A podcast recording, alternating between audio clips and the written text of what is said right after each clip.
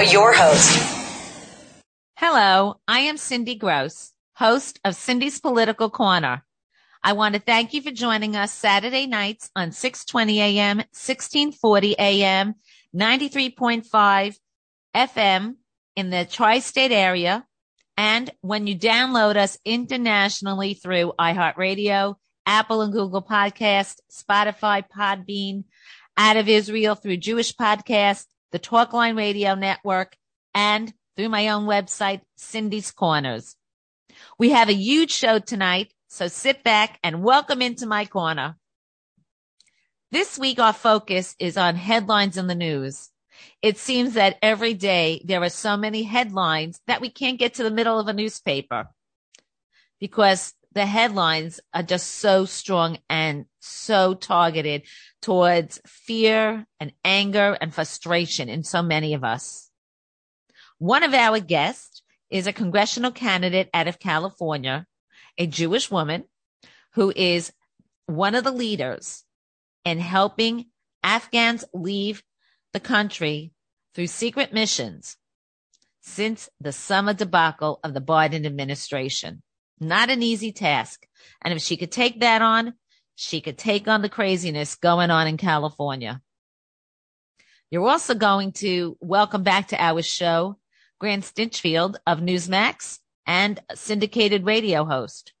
He made headlines this week when he called for the disbandment of the FBI after their terrible initial reaction uh, that calling the terrorist attack in Texas, his own home state, not targeted to Jews and not an anti-Semitic act. He received a lot of attention for that and there was a lot of debate and we're going to discuss it further. And finally, something very personal to my heart. We're going to talk about the upcoming International Holocaust Remembrance Day coming up this Thursday on January 27th. Now, I didn't know much about Holocaust survivors or about the Holocaust because I was fortunate enough. I had grandparents all born here, all college educated. But now I am the daughter of a mother-in-law who is still living and has a remarkable story that she rarely tells about how she survived the camps at Auschwitz. It was by accident that a train she was on was bombed and that she was able to escape and run into a forest that she is here today. Unfortunately, too many are no longer with us. And as anti-Semitism rises and we see acts like happened last week, we must, it is incumbent upon all of us, Jew and non-Jew, to remember the Holocaust accurately, because if we don't, and we suddenly make fact into opinion, it will happen again and it won't be just to Jews.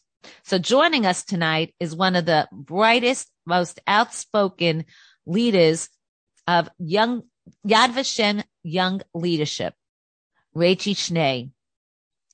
Rachie is also known as a celebrated Jewish activist and jewelry designer and is making headlines with her Mazel collection, making people around the world proud to be Jewish and wear their Jewishness on their bodies in gorgeous accessories.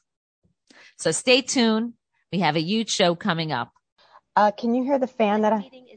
Welcome back to this very special episode of Cindy's Political Corner. Headlines in the news. Our first guest is a congressional candidate out of California. And why I want to introduce you to her is because I have been one of the loudest voices that keeps saying there are no more moderate Democrats, especially the Jewish Democrats sitting in Congress for years. They vote down the line with every progressive legislation that the Biden administration has produced, including many that are not helpful to American Jews. Jews are joining the Republican Party in record numbers even more than in 2020. Joining us now is one of those Jews, Melissa Toomim.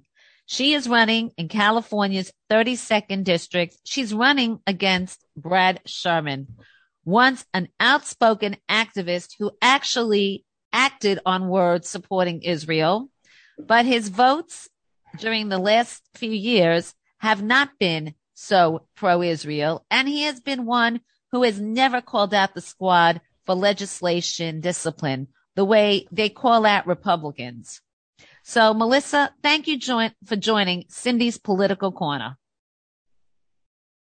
Thank you, Cindy. I'm really honored to be here, and and and I'm excited to meet your audience and and get my message out because you're absolutely right. We don't have any moderate Democrats left in Congress, and and the Jewish members of Congress who are all Reform Jews like myself. I'm like seventh generation Reform. My family joined the Reform movement in Germany long before they moved to, to the United States in the 1850s. But, but the current Democrats in Congress are standing shoulder to shoulder with the Muslim Brotherhood representatives who are who want to kill us all. It's just that simple. You're absolutely right. And you just brought up another great point that I always uh, tell people. There is this idea around the world that religious Jews are all Republican and non-religious Jews are all Democrat. You are seventh generation Reformed Jew. You are not an observant uh, Sabbath observer. You don't have, you know, family doesn't wear yarmulkes everywhere, but you are a proud Zionist and a proud Jew. And many more Reformed and conservative Jews that are proud of their Jewish identity are joining our party. Tell us a little bit. Your your name Toomim, first of all, has a great um, Hebrew background, its meaning, and its background in Jewish history. Tell us a little bit about the name Toomim. So, Tumim is usually um, heard as part of a phrase, Urim Vatumim, light and truth. And the Tumim the, so in, in the in ancient times in the temple of, of King Solomon, the original great temple for the uh, for Israel, actually I think it was Judah, uh, it, where the temple is. Um, the pre, high priest in the Holy of Holies wore these breastplates, and the breastplates had pockets in them for these tokens, the Urim and the Tumim. The Urim, light. When they would cast the Urim, that meant a guilty verdict when they would cast the tumim, it meant a not guilty ver- verdict. So tumim means integrity, it means truth, it means innocence or not guilty, as so, they say. We couldn't ask for a, a better candidate with the name Toomim because your project is something that is in the news, making headlines because usually a presidency's uh, credibility and strength is in foreign policy. President Biden has the lowest numbers of trust among Americans in his foreign policy, leading with his failure in Afghanistan. You are one of the most outspoken, not only voices, but activists actually doing something to help those stuck in Afghanistan. Please share with our audience the important work that you are doing. I am actively trying to evacuate. I counted yesterday, I think it's 80 Afghans, um, though I think 10 of, 10 of them are in Tajikistan um, already. But yeah, I've got all of these Afghan families that I'm trying to evacuate uh, uh, who are extremely vulnerable. One of the families is Jewish. You know, we heard in the news that that the last Jew in Afghanistan had been evacuated. Um, but it's just not true. He was just the most well-known Jew in Afghanistan because he lived at the synagogue in Kabul. But there is a whole community of Jews in another city. I won't even say what city that is. Right. Please don't uh, breach their security. Yes, I don't want to breach their security. They are living as what we know as Marranos. We don't have a, they don't have that word, but we have that word because it came down to, handed down to us from, uh, from Spanish and Portuguese Jews during the Inquisition. They were living as secret Jews, but publicly their neighbors didn't know they were still Jewish. And that's what Jews in Afghanistan are, are struggling through. So I'm trying to get one family of Jewish Afghans out. Um, I'm trying to get uh, families of uh, Afghans who worked with the U.S. military. I'm trying to get Afghans out who worked at high levels with the Afghan uh, government and, and, military and um, a, a, family law attorney who is specifically being threatened, uh, and a women's rights activist. So, uh, and a young gay teenager. So, the Taliban just wants to kill them all, and Islamic State is working hand in hand with them. So, we got to get these people out. So in California, you just had a recall. And of course, as much as people were trying to get rid of Gavin Newsom, they couldn't. And, you know, it's like the bookends, California and New York, and it seems to be the rest of the country is going red. Tell us what you see going on now in your campaign that is going to make a red wave in California.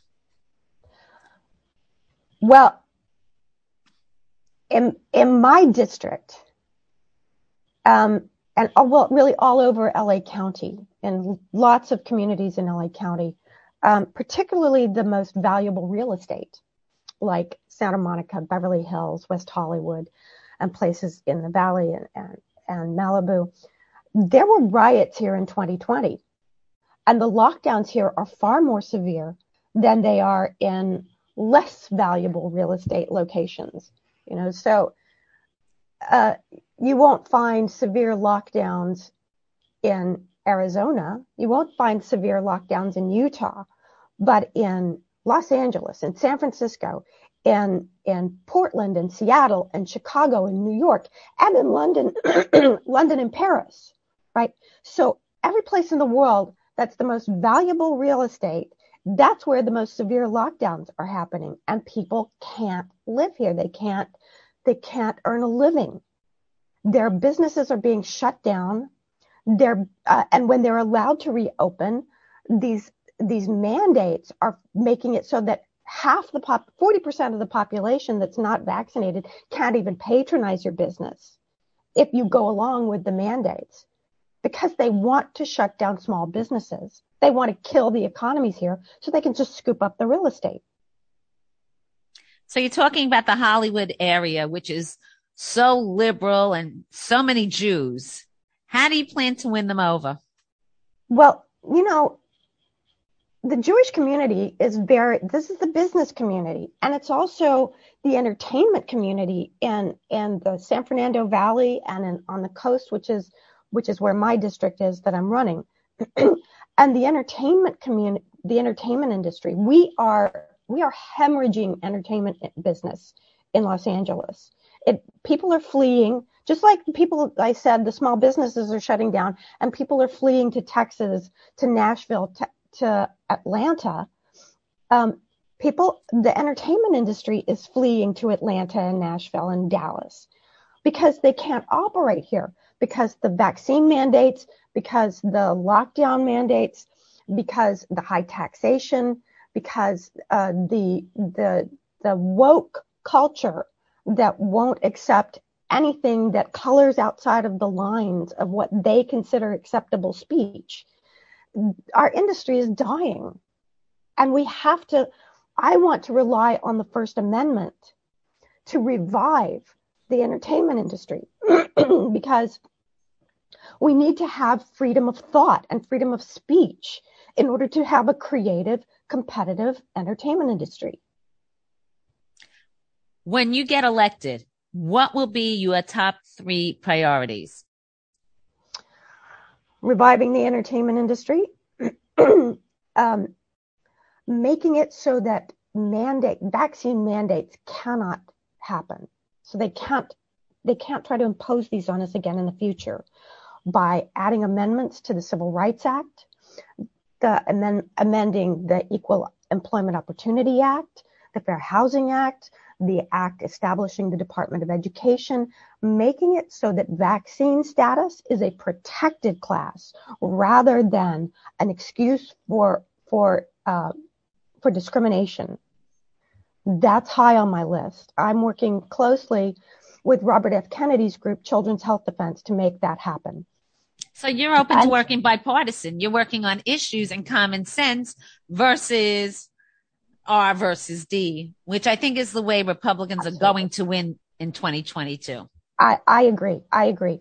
I believe that we are in a, an, we are in an era beyond labels that it, that R versus D is not really the issue anymore. It's, it's humanity. It's protecting our communities and allowing people to have differences of opinion because, you know, as Jews, argument is a key part of our culture. That's right. And we argue, we argue not because we dislike each other, but we argue to find the truth. Correct. Because it's a great way to say it. I, you know, I always tell people when we do shidduchs, matchmaking, that God does not want you exactly like the mate. He wants you with the mate that you can grow from and learn with so that you appreciate each other. And you just said that so beautifully. Uh, one of our listeners wants to know a little bit about your background, how okay. you became a congressional candidate. What did you do before this? Well, before this, um, so I was doing investigative reporting on Afghanistan for many years and uncovered uh, corruption that was driving our policy with regard to Afghanistan. Uh, it turns out that Charlie Wilson and James A. Baker, a Democrat and a Republican, were both uh, invested in Pakistani a Pakistani oil field. Um, and from there, I went I went and got a master's degree in nonproliferation and terrorism. I did my master's thesis on the propaganda tactics of the Muslim Brotherhood because um, how propaganda is used to manipulate the public meshed with my entertainment background as a writer and an actress. So I understood how they were using phrases to manipulate people emotionally. Uh, and so from there, I wanted, I, I uncovered how the congressman that represents Santa Monica, Ted Lieu, was involved with the Muslim Brotherhood. He was doing stuff to support them all the time, and I couldn't have that man representing me. So I volunteered year before last for the man who was running against him. And then last year I decided, okay, I'm going to run myself. I have to just step up. We, I can't wait for other people to do this. Well, we thank you so much. Let me ask you a question. How can our audience reach out to you, donate to your campaign? Obviously, you are new to politics. You're in a hard district, not an impossible district. And if everybody who believes in the common sense issues that you're running on wants to help you out, sending even $10, $18 chai, tell us where can they write to you? Where can they send they, it? They can go to toomimforcongress.com and that's toomim, the number four, congress.com and donate at my website. And they will see my positions on the entertainment industry that I just described. They'll see my position on immigration. I believe in managed immigration uh, you know, immigrants, look, we are, unless we're Native Americans, we're all the children of immigrants. But even, you know, there, the doors weren't wide open at the end of the 19th century. People no. had to go through Ellis Island. They had to qualify. And that's what it's about. It's just about making sure that people who want to come here are going to be loyal American citizens. They're going to love the Constitution like I do. I couldn't agree um, with you more. Couldn't agree with you more there. So yeah, so toomimforcongress.com. T O O M I M. I have t- two quick questions that are simple answers. Uh, this week it's been coming out all over the news about all the money that, uh, Nancy Pelosi, your fellow Californian, uh, has been making within insider trading and with her family and what's allowed in Congress. And now people yeah. are introducing uh, bills about this. What is your feeling on that? And what is your feeling on term limits? Well, I, I never really approved of term limits because I think that elections actually are, you know, that that's supposed to be the limit, right? And if someone is doing a good job, I think they should be allowed to continue doing a good job as long as the public approves of them. The problem we have is that the, um, there's so much money backing these incumbents that it's no longer about what the public thinks. The the public's will, the the will of the American people is being thwarted. And people like Nancy Pelosi and Dianne Feinstein and and Brad Sherman and Ted Lieu, these people have huge money behind them. I mean, my opponent has $8 million in the bank. And that's just what's showing on his FEC reports. Not to mention what they're all making in their inside trading and, and inside yeah. dealings and knowing what's going on.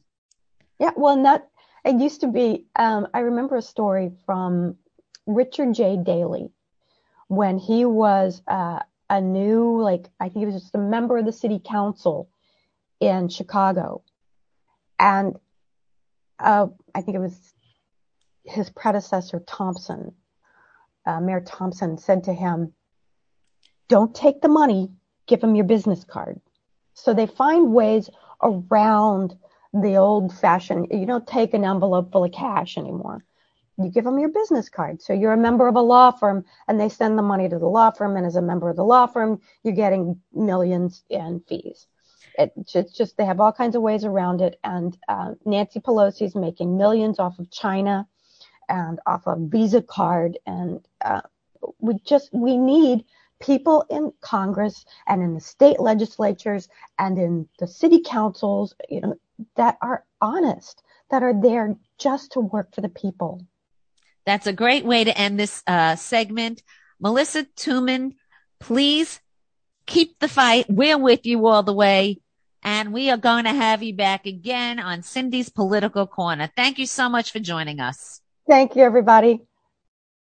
Selling a home can be expensive and stressful. REMAX IQ has created a smarter home selling experience our successful real estate agents in New York will sell your home for as little as 2% commission and get you top dollar, stress free, and fast. Just ask Joseph M. from Brooklyn. REMAX IQ made it easy. No for sale sign, light offers in days. I saved $10,000 in commission and I was in contract fast. If you are thinking of selling, REMAX IQ has created a smarter home selling experience. Our successful real estate agents in New York will sell your home for as little as 2% commission and get you top dollar, stress free, and fast. To learn more, call 800 800 1372. That's 800 800 1372. We're not a discount broker. We're REMAX IQ. Speak with a top agent today. 800 800 1372. That's 800 800 1372. Or visit REMAXIQ.com. Terms and conditions apply. Visit www.remaxiq.com slash disclaimer.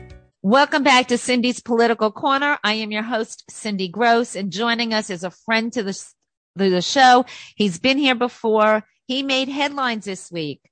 He actually called upon the need to question should the FBI be disbanded, especially after what happened in his own home state of Texas and a pro Israel Zionist. He is very upset with the initial reaction that the FBI uh, made and said about this not being an anti Semitic attack.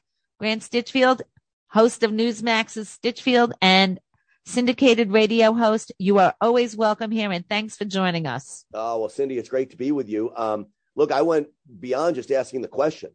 I think the FBI needs to be disbanded and it needs to be rebuilt uh, under another name, under new leadership, because right now the FBI is not focused on protecting American citizens. It's focused on waging political warfare on what the Democrats consider as enemies, which is people like you, parents out there that are upset with the way the country's going, and certainly Republicans uh, in Washington and, and, beyond. And so they dropped the ball on this issue with this with this terrorist who went into this synagogue in Colleyville and uh, I'm steaming mad over it. They're too focused on January 6th and prosecuting grandmas and grandpas who went for an unorganized tour through the Capitol than they are worried about catching terrorists. Well, as a Jew, I, I am not surprised at the rise of anti-Semitism like this because let's face it, so many Jewish people, including the rabbi and many of the congregants in that very temple, support Black Lives Matter support inclusion of everybody before securing themselves. And of course, did not vote for President Donald Trump in 2020, even though Donald Trump was the best president for Israel and for American Jews, maybe ever in the history of our country. Yeah, there's no doubt about that. Um, look, in the end, victims are victims. Now, victims can do things to prevent themselves from becoming a victim. Um, and certainly law enforcement has an obligation to try to do what it can to prevent someone from becoming a victim. So anytime you have any kind of criminal activity, tragedy, terrorist activity, usually it's a series of events that lead up to what ultimately happens. And in this case, it was taking the hostages of these people in the synagogue. But where was Department of Homeland Security? They should have known about this guy. Uh, MI5 in, in, in England knew that this guy had a long history of violence. His, his brother said he had a history of mental illness.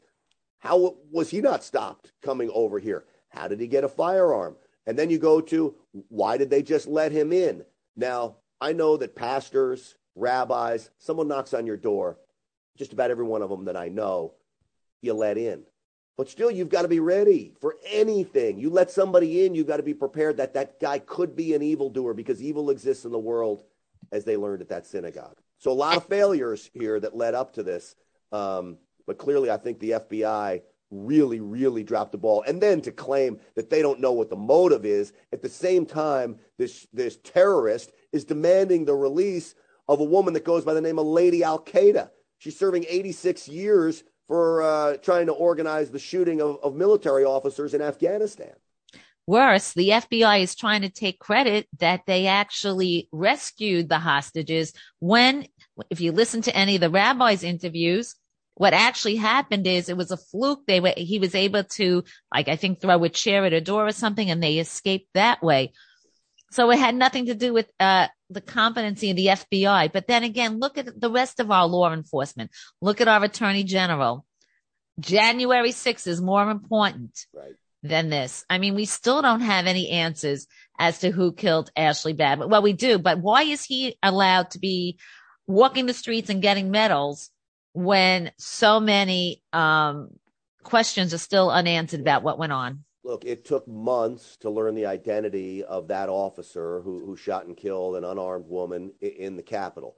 Um, just over over uh, the weekend, we heard about this 24 year old girl in Los Angeles, California, murdered in a high end furniture store by a deranged lunatic who was out on bond for thousand uh, dollars for some misdemeanor case in Los Angeles. In South Carolina, he was out on bond for shooting at a vehicle. They let him go for shooting at a vehicle. Now you consider you got January 6 protesters that are in prison for over a year now, some in solitary confinement, and uh, they're locked up. Talk about Democrat hypocrisy. If this violent criminal in Los Angeles was locked up as he should have been, that young woman would, would be alive today. But um, this is what we face. The, the hypocrisy that the Democrats are offering up is getting Americans killed. And of course, they're threatening with the filibuster if we don't go along with them. Yeah, I mean, look, I'm, I'm glad that Joe Manchin, Kyrsten Sinema, the two Democrats, one from West Virginia, one from Arizona, stood up, blocked the filibuster from going through this election rigging scheme that Democrats had had offered up. I don't agree with anything on them politically. Joe Manchin did make a statement, though, about what the right thing to do is, and I honestly do believe the man's sincere about that. But make no mistake, he's not a moderate. He would have voted for this legislation but he saved the filibuster because he felt strongly about the rules that have been in place for hundreds of years. So I I watch a show, of course, every night, and I saw some of your guests, and I've actually, you know, followed through social media. There's been a lot of reaction to your call uh, to disband the FBI, and some is quite surprising. Tell us some of the response you've had directly. Well, from most conservatives I talk to, when they look at the FBI and its history with orchestrating this Russian collusion hoax against President Trump. You could take it all the way back to 9 11, um, where their intelligence failures to, to stop that attack from happening. Um, you've got the Fort Hood shooter. Fort Hood shooter was a Muslim extremist who infiltrated the United States military. They called it an act of workplace violence. So this is a long history of the FBI playing politics with this stuff. Just about every conservative that I've heard of um, either agrees with me that it should be disbanded or they say it needs to be investigated, send in an inspector general, revamp it. But in the end, something needs to happen. Now, liberals on the left want to ignore this story. Many of them don't respond to the ones that do, just call me names. Um, but that's what liberals do.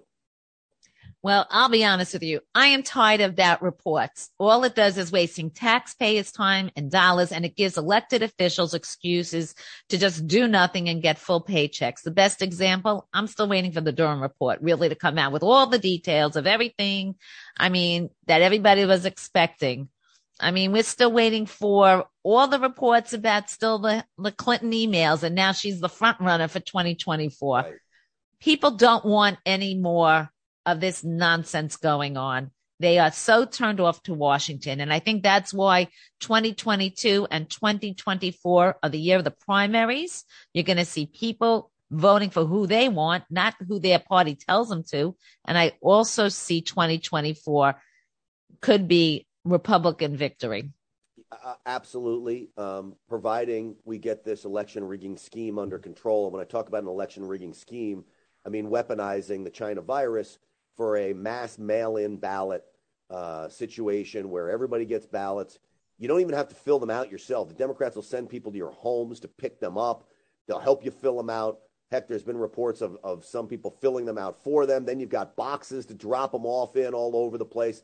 There's no way we can win because the sad reality is in America, we as patriotic Americans value hard work, value passion about where we want this country headed we are outnumbered by lazy Americans. Lazy Americans typically didn't make themselves make their way to the polls. That was a benefit to us because they didn't have any engagement with where this country was headed. But now you can sit on your mom's couch and play video games, and somebody's going to come to your house, grab your ballot for you, fill it out, and take it and turn it in. We'll never win another election again. That's what this election rigging scheme at a federal level was about, and sadly, it's still happening at state levels across the country. Well, uh, your friend President Trump was quick to point out that during Biden's press conference, he kind of alluded to maybe 2020 wasn't so truthful as we think. And sure enough, Trump uh, sent out an email. Uh, I, we all know that you do have a good relationship with him. Tell us what you think about uh, where he is in his mind with candidates and with 2024. So I was lucky enough to have an opportunity to spend just a few minutes with the president a few weeks ago over the holidays. And um, I, though he has not told me whether he's running, I have a good feeling that he is. When, when he talks to me about what he hopes and the messages that he'd like me to push, um, it feels like I'm talking to a candidate who wants to run. So I, I'm hopeful that he does. And I think President Trump learned some lessons from his last time in office. You know, he always talked about the deep state, but I think he learned now just how powerful the deep state actually is and just how ingrained they are into the swamp we call Washington. And so I think he'll be better prepared to root them out. And the moment he senses someone as part of the deep state, to get rid of them. Because if you notice now, under the Biden administration, we don't see any leaks. You remember how many leaks we would see coming out of the White House, how many leaks we would see coming out of these agencies? We don't see any leaks anymore which is proof that these are all Democrats. They're Democrat operatives that are working as as government bureaucrats, um, and they're working to hurt conservative Americans like President Trump and those who support him.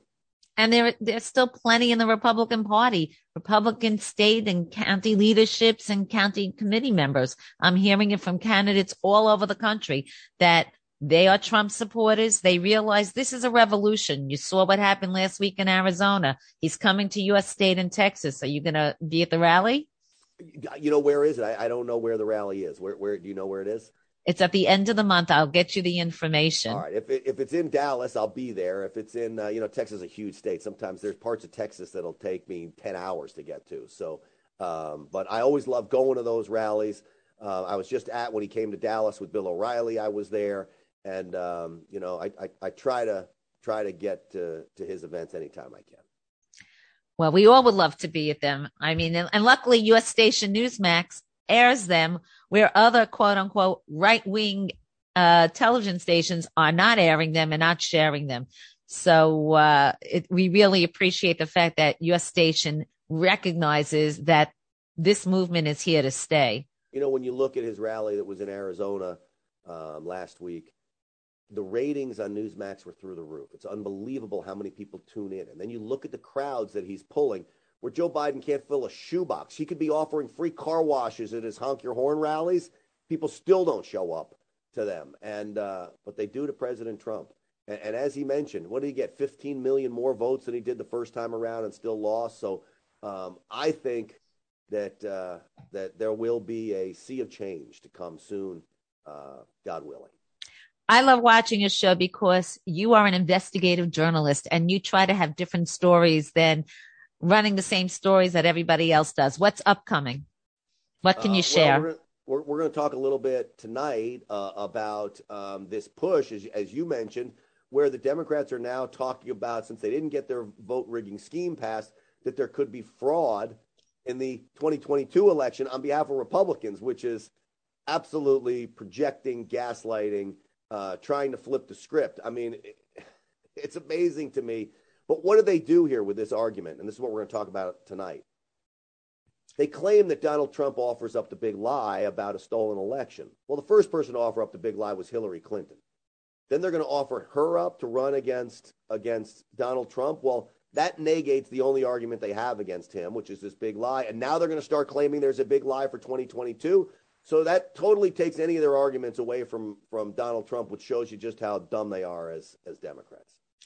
Well, we're running out of time. Please share with the audience where they can reach out to you, and of course your radio show, the TV show. Well, I hope everybody follows me on uh, social media. Stinchfield seventeen seventy six. That's Stinchfield seventeen seventy six. Uh, of course, you can find me on Newsmax, 8 p.m. Eastern Time, Monday through Friday on, on Newsmax. Every cable network has it uh, and um, also streaming. So if you have any kind of Roku device, you name it, even just going to Newsmax TV, it's free to watch. And then, of course, AM 870 in Los Angeles, that has an app as well. You can listen nationwide. Uh, the Morning Answer, AM 870, and that's uh, uh, 9 to 12 Eastern Time, 6 to 9 California time. Grant Stinchfield, you're always welcome on Cindy's Political Corner. Thank you so much, and keep those headlines because everybody is talking about you. Well, Cindy, you're a great patriot. We appreciate your fight as well. Thank you. Hi, this is Donny Most, and I always enjoy listening to Cindy's Celebrity Corner with Cindy Gross. Welcome back to this very special episode. And as you know, I'm a proud Jew. I'm a proud Zionist, and I happen to be a daughter-in-law of a living Holocaust survivor. And my own background is quite unique in regards to a Holocaust survivor. So I am really proud and honored to bring to you Rachel Schnee. Rachel is the voice of the future of Holocaust education and making sure that nobody ever experiences what her family did through the Holocaust. She's going to tell you she is on the board of so many Jewish organizations and she is the face of the Mazel ring that is going around the world internationally that I wanted to bring her on to discuss her work in regard to keeping Holocaust education alive and making sure that Jews and non-Jews know the facts about the Holocaust. Thank you so much for joining us. Thank you, Cindy. Amazing. I remember the first time I met you at the Yad Vashem luncheon. Correct. So yeah. tell us now, you are very involved with young leadership Yad Vashem. Tell us exactly your title there and what you do because it's more than just a title. You are involved in every event they handle. You do book readings with them, etc. So tell us your title there, and of course with uh, WIZO. So I'm the co. I'm very honored to be the co-chair of the American Society of Yad Vashem Young Leaders Associates um, for several years now. I've been involved. I mean, my family's been involved forever, but I took on this role as the young leader co-chair about three or four years ago. Um, and then I'm also uh, the co-chair of the global WIZO, which is the Women's International Zionist Organization, Aviv. So it's women under 40 for the most part, all over the world. Um, so I co-chair that with my uh, with with my friend in Miami, Shanna and um, we're the USA representatives. So we basically run missions and we do all these things for Israel. So I'm kind of doing both at the same time. So the both of those roles came to me at the same time. I couldn't say no. So it's been quite the ride. and then I run a business. So yeah. and you really um, started the business recently within the past couple of years and it has just been booming. It's crazy. So I was working on the business for a full year before I launched the website, and I officially launched September 2019, so right a few months before COVID hit. Um, and one of my well, my inspiration, obviously, my mother was had a business, so I kind of grew up with it. Um, I do never thought I'd be in the jewelry business. I was doing a ton of other careers before this. Um, I'm a classic middle child, as they say. And I actually have my master's in Jewish education. I was teaching um, secular Jewish kids uh, in Manhattan who didn't go to Jewish school. Instead of them going to after school Hebrew school, I would teach them Torah, Hebrew, teach them for their bar and bat mitzvahs. And that kind of just took off. But it wasn't, it was very fulfilling, but it wasn't what I really felt like was my purpose. So as much as that is such an incredible field and much needed, especially for secular kids that are in secular school, um, this kind of fell in my lap and I wanted to create a line, a jewelry line that not only was affordable and relatable, but one of my main focuses is the Mazel collection.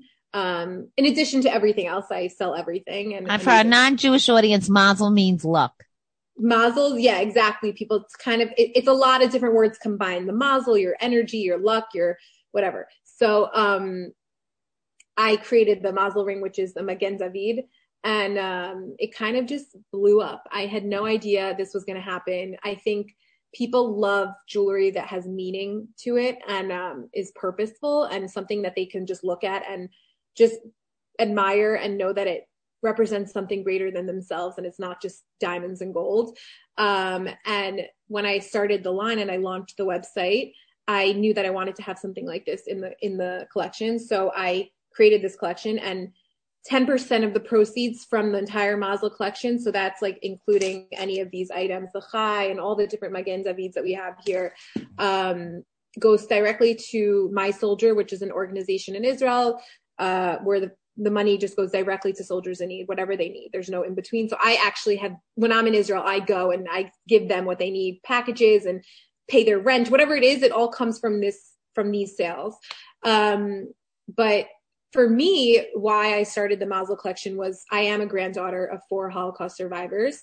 And that has been something that's ingrained in me since I can't even it's like I remember minute I learned how to speak, I knew what the Holocaust was. So it was just in my blood. And um, I actually, to the point where I thought all elderly people had accents because the only elderly people I knew were survivors. so when I met one of my friends with an American grandparent, I couldn't believe it. I, I was, I literally turned to her. I'm like, what do you mean you're, you're your grandparent doesn't have an accent. Like all grandparents have accents. So it, I had a big aha moment when I was eight or nine years old when I realized that it wasn't everyone, everyone wasn't like me and not everyone grew up with survivors, which I feel so fortunate. And I think they're the most incredible generation. Um, and so much of who I am and what I represent and what I live for is because of that generation. Um, so the Mazel collection took this Magen David that the Nazis had used as a symbol to make us feel ashamed and embarrassed and and degraded and just dehumanized us because as long as we had that badge of you know the the star or the armband it was something that we did not want to be associated with of course because it meant death. Um, so for the nazis to take a symbol that was so sacred and holy for to us and to turn it into something like that i i, I wanted to reverse that obviously you know it's been it's obviously been it's not just me that's doing this but for my generation, I wanted it to be something cool that people wanted to wear a Magen David necklace or ring. And honestly, for me growing up, it wasn't the cool thing to do. Um, and so I kind of ran with it and thank Hashem, thank God it's been crazy. Cause I remember even the first time I had to invest a good amount of money to create them and to buy a lot of them.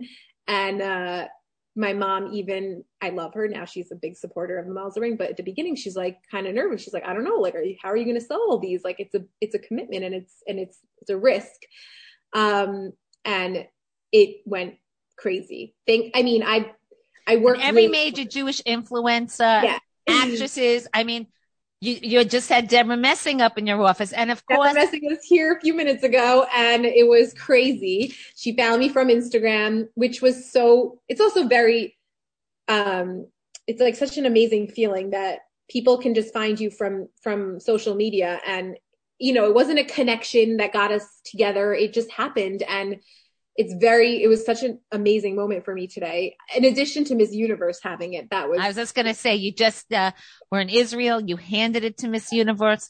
But I really want to talk today because we are here and you are such a vocal young voice about the Holocaust. Right. what your organization does that stands out among other uh, not that other Holocaust organizations aren't important but you are bringing together children, grandchildren, and great grandchildren now of Holocaust survivors so that their stories are never forgotten. And just talk a little bit about it because you do um, represent a very, very unique crowd with unique experiences to share. Right. Um, so again, like I created this line and I'm so fortunate for it. But like you said, my favorite thing about my career right now is that I have this platform because of my jewelry to talk about um, activism, Israel advocacy, and fight against anti-Semitism, and my passion, which is Holocaust education um, and awareness. And um, I just think it is. It makes me cry to think about the fact that we aren't going to have the survivors with us in a very short amount of time, and the fact that my future children won't have survivors around them the way I had survivors around me. It was such a huge part of my life and my parents' life that Give us an example of like what crazy. Was- I like a unique, it a makes me unique day. talking about it. Um, it just I it, my grandparents were the most incredible people ever, and it's just unfathomable to um, unfathomable to think that what they went through and then how they came to whatever country they went to. Because one of my grandfathers, um, whose unveiling is actually this weekend in Miami, I'm going for. He was an Auschwitz survivor from Lodz. Um, he was the youngest of seven boys, and his father was the rabbi or the head of kashrut in Lodz, in the Lodz ghetto where he was from. And my grandfather, his name is Simcha Horowitz.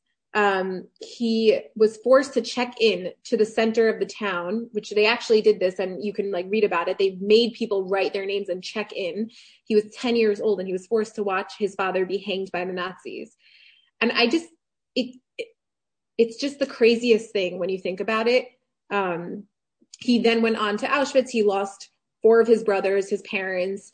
When he survived, he only wanted to go to Israel. He only wanted to fight for the independence, independence of Israel. He went on to on Aliyah Bet to Pal- then Palestine. He joined the Haganah, and there's a few photographs of him in Yad Vashem, him coming off the boat, him him in the in the crowd. There's a very famous photograph um, in Tel Aviv 19 when the UN partitioned the state of Israel in November 1947 and um, he's in the crowd with his arm up raising his arm up and it's just the most incredible photograph and I have it I can't show you because it's like literally huge on my wall but um it's I stare at it every day and I sit at my desk and I stare at that photo and I look at these survivors they're teenagers that just lost their entire lives uh, everything in their everything even their own names and um, they have these crazy big smiles on their faces. They have waving the Israeli, Israeli flag, and it's just it's a miracle. You can't explain anything other than that. So my grandfather, all of my grandparents went on, and of course built beautiful lives.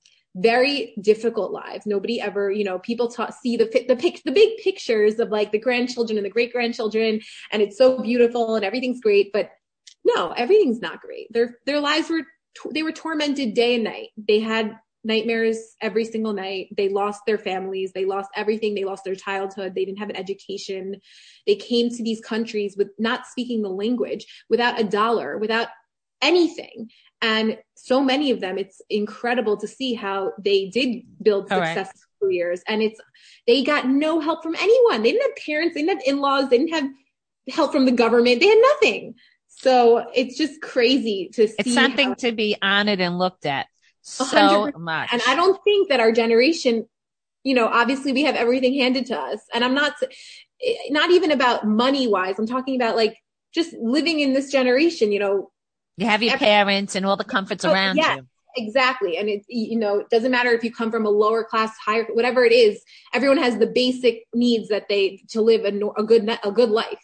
So it's just, it's, it's crazy that, um, that this generation is going to be gone and we're not going to have them to talk to and just inspire us. So I take it to heart. I really take it. it it's such a, like I feel it in my bones and in my heart and in my soul. And when I, even when I think about a survivor, talk to a survivor, I start getting emotional because maybe I, you know, I, I I'm just so connected to them on a soul level, but I, I don't know.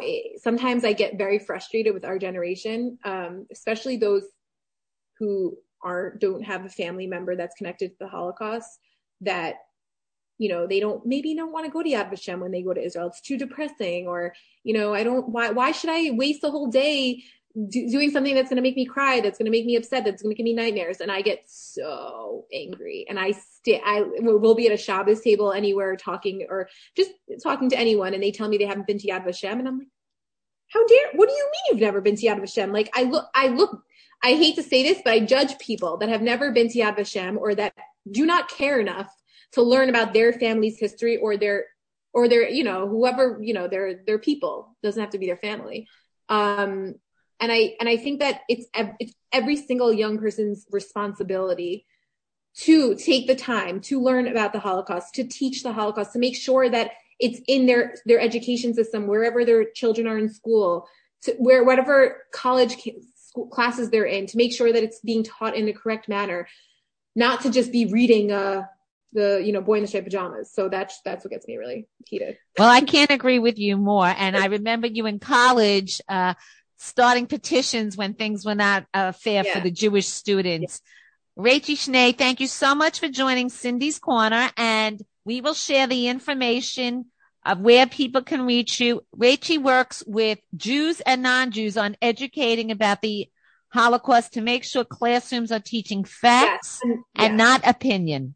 And the most important thing right now is to get a survivor into your school, into your home, into your synagogue, wherever you, into your church, wherever you are, the, you got to get the survivors right now because it's not we're not going to have them for so much longer. So we can help you with that. Thank you so much and may we have a lot of mazel from you yes. for years to come. I mean thank you. Thanks cindy. Welcome back to cindy's celebrity corner. I am your host cindy gross. And just like that the hour flew by i promised you great guest great conversation and lots of information to think about. I hoped you enjoyed the show. Please let me know what you think. You can reach out to me through my website, Cindy's Corners, and email me through there. Or you can reach me and follow me on Facebook and Instagram. Never miss an episode. Download it on iHeartRadio, iTunes, Spotify, Stitcher, Apple Podcast, Podbean, Jewish Podcast, and you can also listen to us through the Talkline Radio networks. Thank you for joining Cindy Celebrity Corner, where all our angles and points meet and where you don't have to be Jewish to enjoy the Celebrity Corner. Thank you and have a good night.